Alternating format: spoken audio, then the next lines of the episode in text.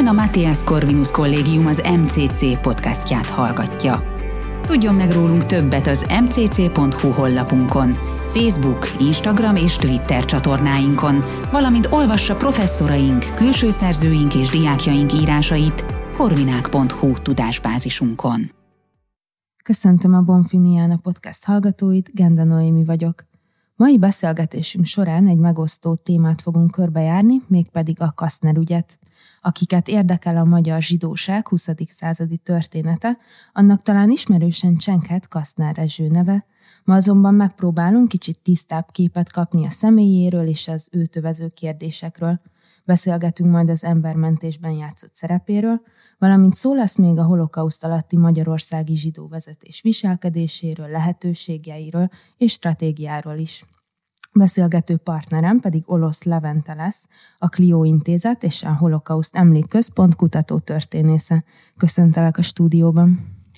Köszönöm a meghívást, és, és üdvözlöm a hallgatókat. Ha jól tudom, tavaly jelent meg a Kastner akcióval foglalkozó köteted, ami egy nagyon beszédes címet kapott, narratívák fogságában. Ez jól leírja azt a tudományos és közéleti vitát, ami az ügyet övezi, de mielőtt ezekre kitérnénk, kicsit foglaljuk össze az eseményeket azoknak a hallgatóknak, akik esetleg nem hallottak a történetről. Ki volt Kastner Rezső? Kastner Rezsőről azt érdemes tudni, hogy Kolozsváron született még a monarchia időszakában, és elég fiatalon csatlakozott a helyi cionista mozgalomhoz, annak is a baloldali ágához. Ekkor már Erdélyt Romániához csatolták, és Kastner ügy, ügyvédi diplomát szerzett, azonban sose dolgozott ügyvédként, elég fiatalon csatlakozott az új kelet cionista napilaphoz, és annak volt újságírója sokáig. Közben az erdélyi cionistáknak, cionisták kezdeményezésére sikerült egy országos zsidó pártot létrehozniuk, amely több választáson is sikeresen juttatott képviselőket a román parlamentbe, és Kastner ekkor Bukarestbe költözött, és gyakorlatilag ezeknek a képviselőknek volt a titkára.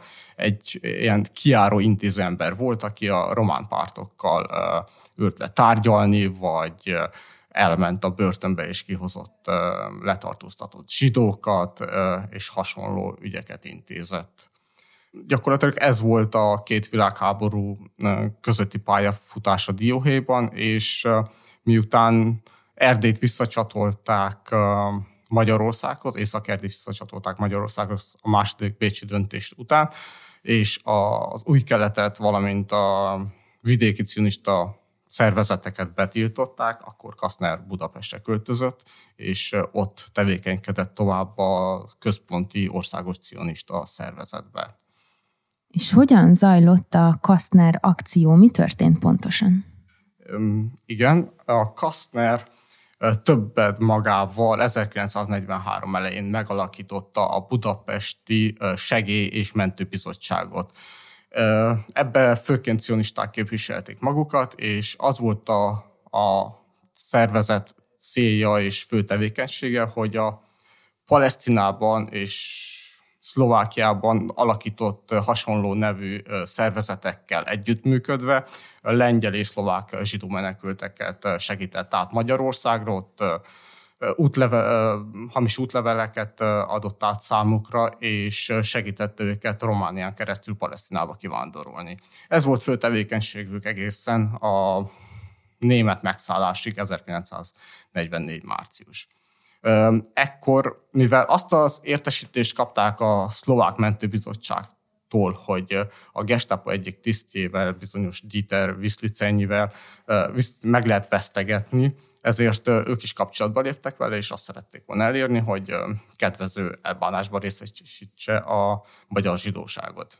A gestapo az kapa kapott a lehetőségen, és felajánlott is először egy egy két millió, két millió dolláros ajánlatot, majd egy majd ezt Kasznerék elkezdték összeszedni ezt a pénzt a zsidó tanácssal közösen, azonban egy idő után a tárgyalásokat Adolf Eichmann vette át, és magához hivatta Joel Brandot, a mentőbizottság egyik tagját. És azt az új ajánlatot tette, hogy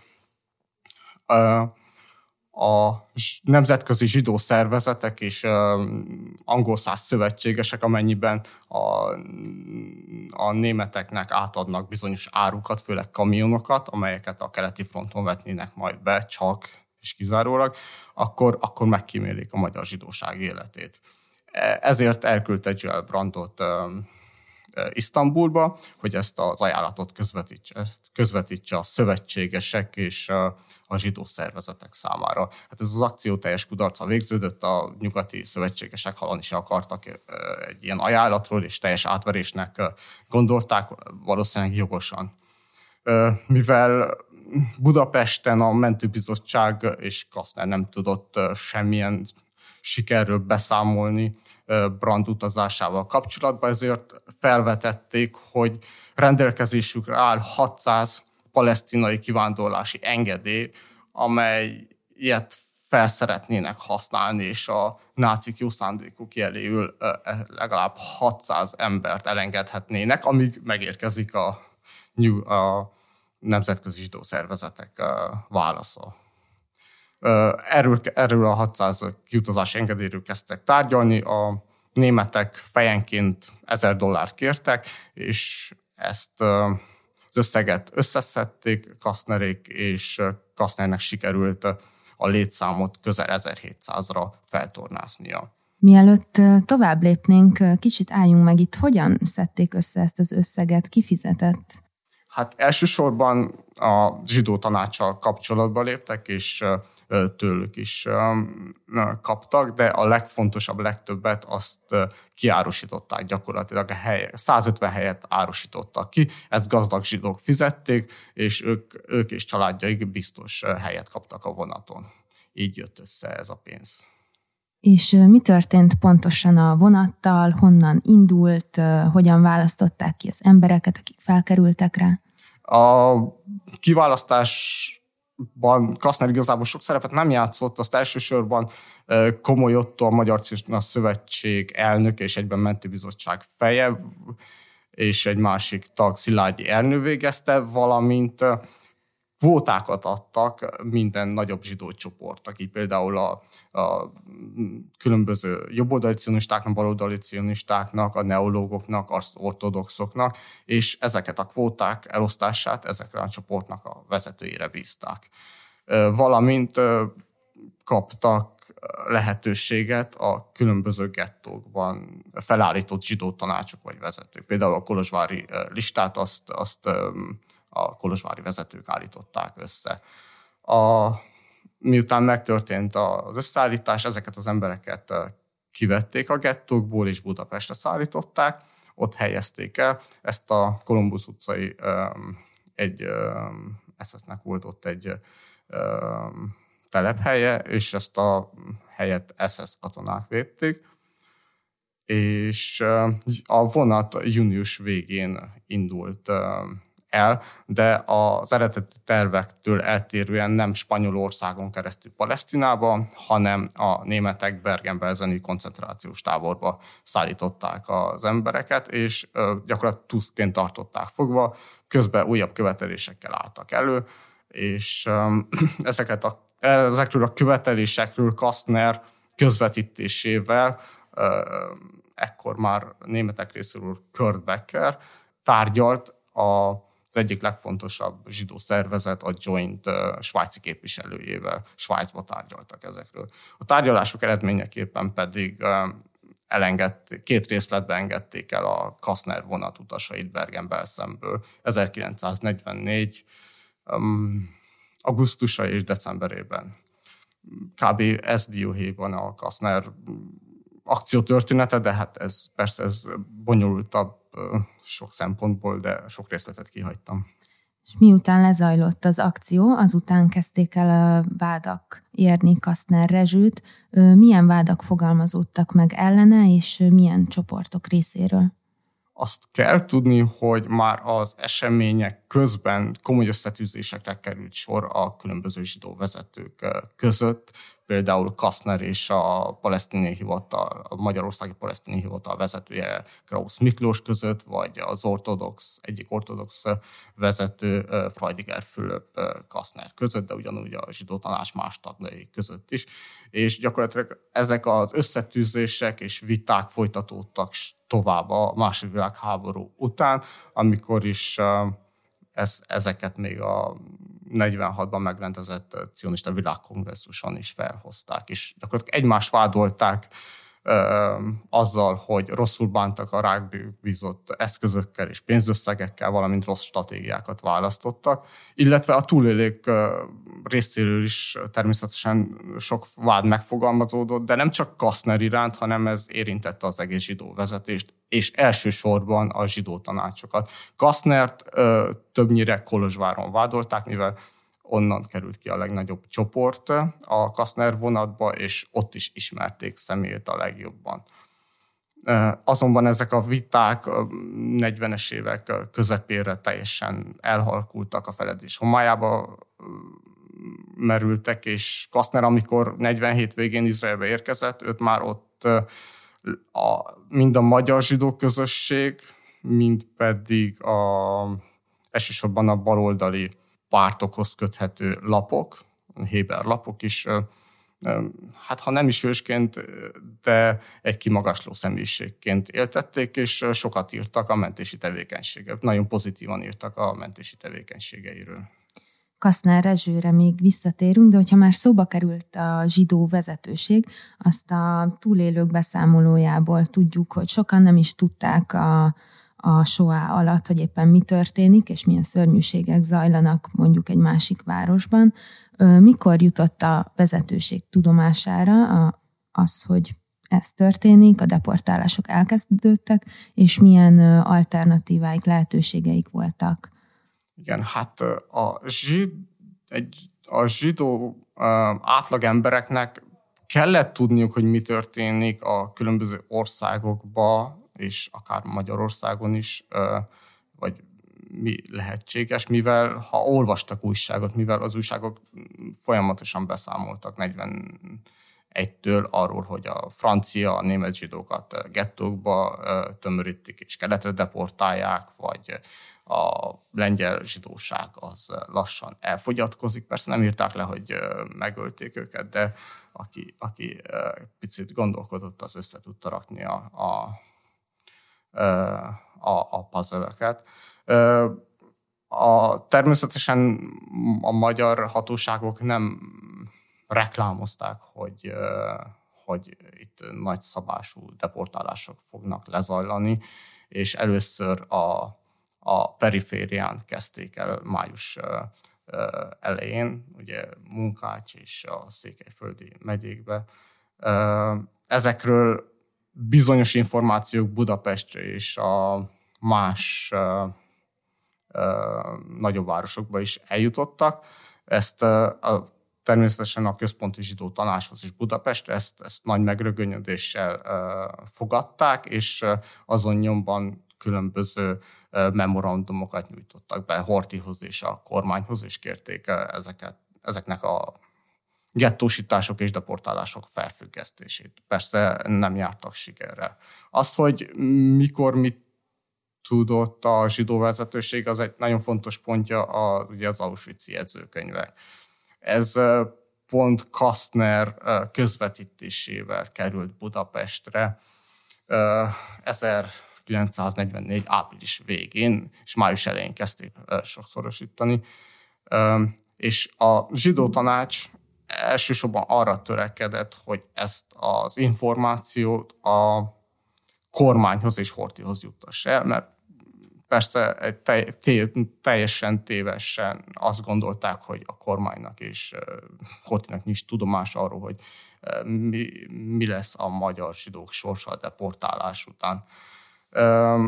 Emellett megpróbálták az szoks röpiratokban a, a keresztény lakosság és a zsidó lakosság tudomására is hozni. Ez egy kis csoport volt, azonban ezt pár nap alatt lefülelték a magyar hatóságok. Emellett pedig Kastner, a mentőbizottság támogatásával fiatal cionistákat küldtek ki különböző vidéki városokba, és ott ezek a fiatal cionisták próbálták felvilágosítani a, a, az ottani zsidókat, de hát ez teljesen nem járt sikerrel, mivel uh, legtöbben úgy gondolták, hogy ezek uh, rémhírek, plegykák, amiknek nem szabad uh, felülni, mert ha ha ellenállást tanúsítanak, akkor kivívják a magyar hatóságok és a németek haragját. Így sokszor megfenyegették ezeket a kiküldötteket, hogy ha nem hagyják el a várost, akkor feljelentik őket a magyar hatóságoknál.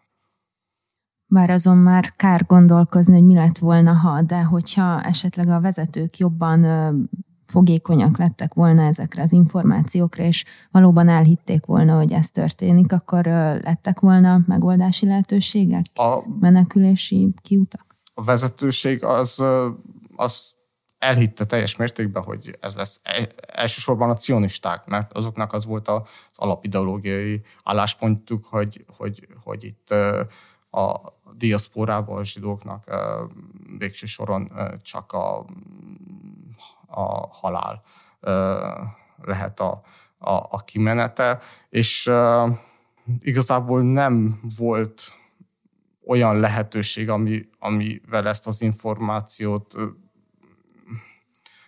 fel tudták volna használni, vagy sokan, sokan felvetik a kérdést, ugye, hogy a zsidó vezetők miért nem osztották meg ezt az információt. Ahogy már mondtam, ez az információ általában mm, elérhető volt, nem is volt lehetőség 1944 májusában nem lehetett az újságba közhírét tenni, ahogy mondtam, röpiratokat nem tudták legyártani, de a legfontosabb az, hogy a magyar zsidóság sokáig, még a deportálásokig, sőt, sokszor még utána is úgy gondolták, hogy, hogy velük nem eshet meg az, ami más európai országokban a zsidókkal megesett mivel Horti, a magyar kormány megvédi őket ezektől a rémségektől. Persze, ahogy a, a zsidó ellenes intézkedések radikálódtak, egyre többen hitték el, és egyre többen, többen döbbentek rá, hogy mi lesz a sorsuk.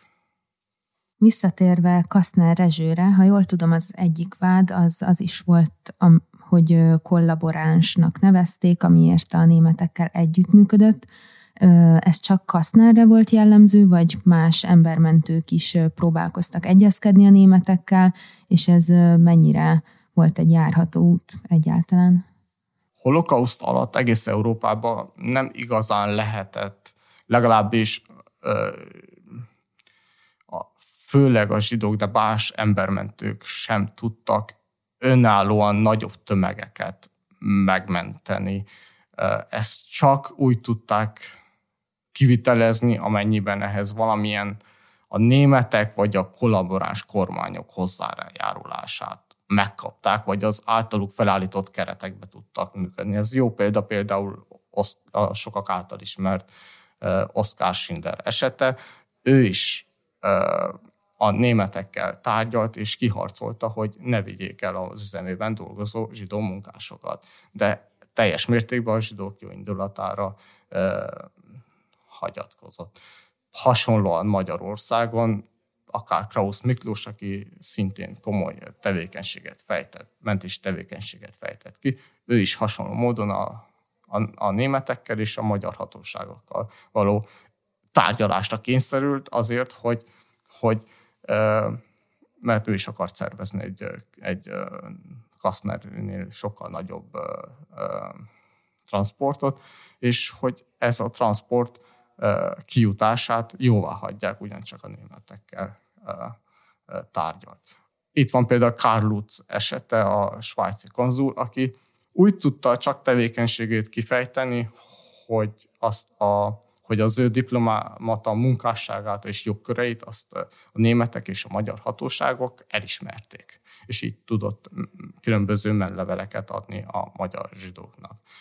Önállóan zsidók Európában nagyon kevés esetben tudtak tömegeket, hangsúlyozom tömegeket, több száz embert megmenteni. Most, ha gondolkodnom kellene, akkor például egy híresebb partizán csoport jut eszembe, Kelet-Lengyelországban Bielszki partizánok voltak, ők 1200 embert mentettek meg. De hát mondanom sem kell azért partizánnak lenni, Kelet-Lengyelországban se volt egy életbiztosítás akkor. Milyen narratívák kövezik még a Kastner ügyet? A, hát a legfontosabb narratíva, ugye ez a kollaboráns narratíva, ez, azt tudni kell, hogy ez egy Izraelben lefolyt per során alakult ki. Ahogy mondtam, Kastner hősként, szinte hősként ért Izraelbe, elismerték a munkáját, és mivel ő a legfontosabb kormánypárthoz, az izraeli munkáspárthoz, a Mapájhoz tartozott, ezért ő, ő hamar hivatali állást is kapott, különböző minisztériumoknak volt a szóvivője, mellette az izraeli rádiónál dolgozott, és lapokat is szerkesztett. És még azt is lebesgették, hogy a parlamentbe is hamarosan be fog jutni. Azonban egy idős ortodox, magyar származású ortodox bélyeggyűjtő megvádolta őt saját kiadású pamfletjében, azzal, hogy a nácika kollaborált, hatalmas vagyont harácsolt össze, és nácika segített, náciknak segített megúszni a felelősségre vonást háború után. Ebből valószínűleg semmi nem lett volna ebből a, a vádból, ha az izraeli főügyész nem gondolta volna, hogy, hogy mivel Kastner állami hivatal tölt be, ezért tisztáznia kell a nevét. És ezért az ügyészség indított rágalmazási pert Grünwald ellen. Grünwald ügyvédje pedig egy nagyon tehetséges és jó retorikai készségekkel rendelkező ügyvéd Smuel Tamir lett, aki a szívből utálta a Mapájt, és a, a Mapáj egyik legfontosabb politik ellenfelének, a Herutnak volt a, a Herut jobboldali pártnak volt a tagja. És ennek a az ügyvédnek sikerült Kaszner ellen fordítani az egész pert, és sikerült azt bebizonyítani legalábbis a bíró számára, hogy Kaszner valóban elkövette ezeket a vádakat. És a bíró az ítéletében helyben hagyta ezt a vádat. Az, később először Kasznert megölték, egy, egy jobboldali fiatal lelőtte a háza előtt.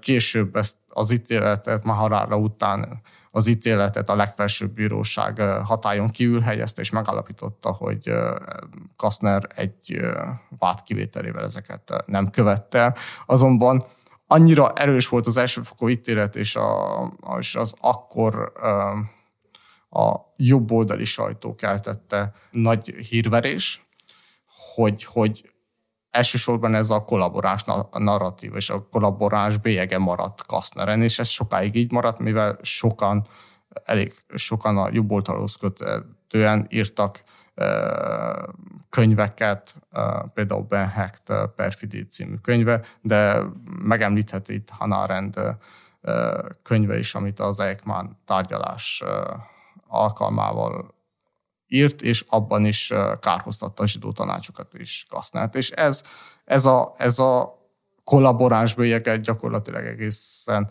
1980-as évek, 90-es évekig Kastneren maradt Izraelben. Tudunk egyébként más embermentőkről is, akit hasonló esetért, hogy megvádolták valamivel később? Embermentőket legalábbis Izraelben nem vádoltak. Elsősorban olyanokat cibáltak az 50-es években a bíróság elő, akik, akik ről feltételezték, hogy a nácikkal kollaboráltak, ezek a kápok voltak, akik különböző koncentrációs táborokba felügyelt, zsidóként felügyelték a többi zsidó rabot. És őket, őket szintén azzal vádolták, hogy a nácikkal kollaboráltak. Hogyan változott azóta a közvélemény a Kaszner ügy kapcsán? Mit gondolnak erről például itt Magyarországon, vagy Izraelben? Hát a közvélemény az még, ahogy el lehet olvasni szinte minden Kastnerről szóló cikkben, az még mindig megosztott. Azt kell tudni, hogy a történész szakma az, az elég konszenzuális álláspontot képvisel a kérdésben, és úgy gondolja, hogy Kastner nem volt kollaboráns, legalábbis nem abban a szóban, nem abban az értelemben, ahogy, ahogy, ahogy azt a, a, a perben megfogalmazták, és jó szándék vezérelte, és valóban e, megpróbálta megmenteni a magyar zsidóságot, vagy legalábbis egy részét, és nem volt lehetősége, ahogy azt a perben hangsúlyozták, és sokan felvetették, hogy tömeges ellenállás, vagy tömeges szökés szervezzen. Na már most ez, ez, ezek a történészi megállapítások, amik elsősorban a a 90-es, 2000-es években születtek. Még tudni kell, hogy például Randolph Brehem, aki a eddigi legnagyobb monográfiát írta a magyar holokauszról, ő még nagyon kritikusan állt, nem csak Kastnerhez, hanem az, ő is szintén az egész magyar zsidó vezetéshez. E, azonban a történészi narratívák, történészi megállapításoknak még nem igazán mentek át a közvéleménybe, vagy legalábbis csak egy rész. Ez nagyon-nagyon hosszú folyamat, amíg, amíg ez változni tud, de vannak, uh, vannak nagyon uh, ígéretes fejlemények, például a, a Killing Kastner című film, amit nemrég tíz éve mutattak be, és abban már ezt a, ezt a beemeli a, a történészek új megállapításait, és, és a maga komplexitásában mutatja be a Kastner tárgyalásait. Köszönöm szépen a beszélgetést Olosz Leventének. Én is köszönöm. Köszönjük, hogy meghallgatta ezt az MCC podcast epizódot. További híreinket és tartalmainkat megtalálhatja az mcc.hu honlapon, valamint Facebook, Instagram és Twitter csatornáinkon. Professzoraink, külső szerzőink és diákjaink írásaiért keresse fel korvinák.hu tudásbázisunkat.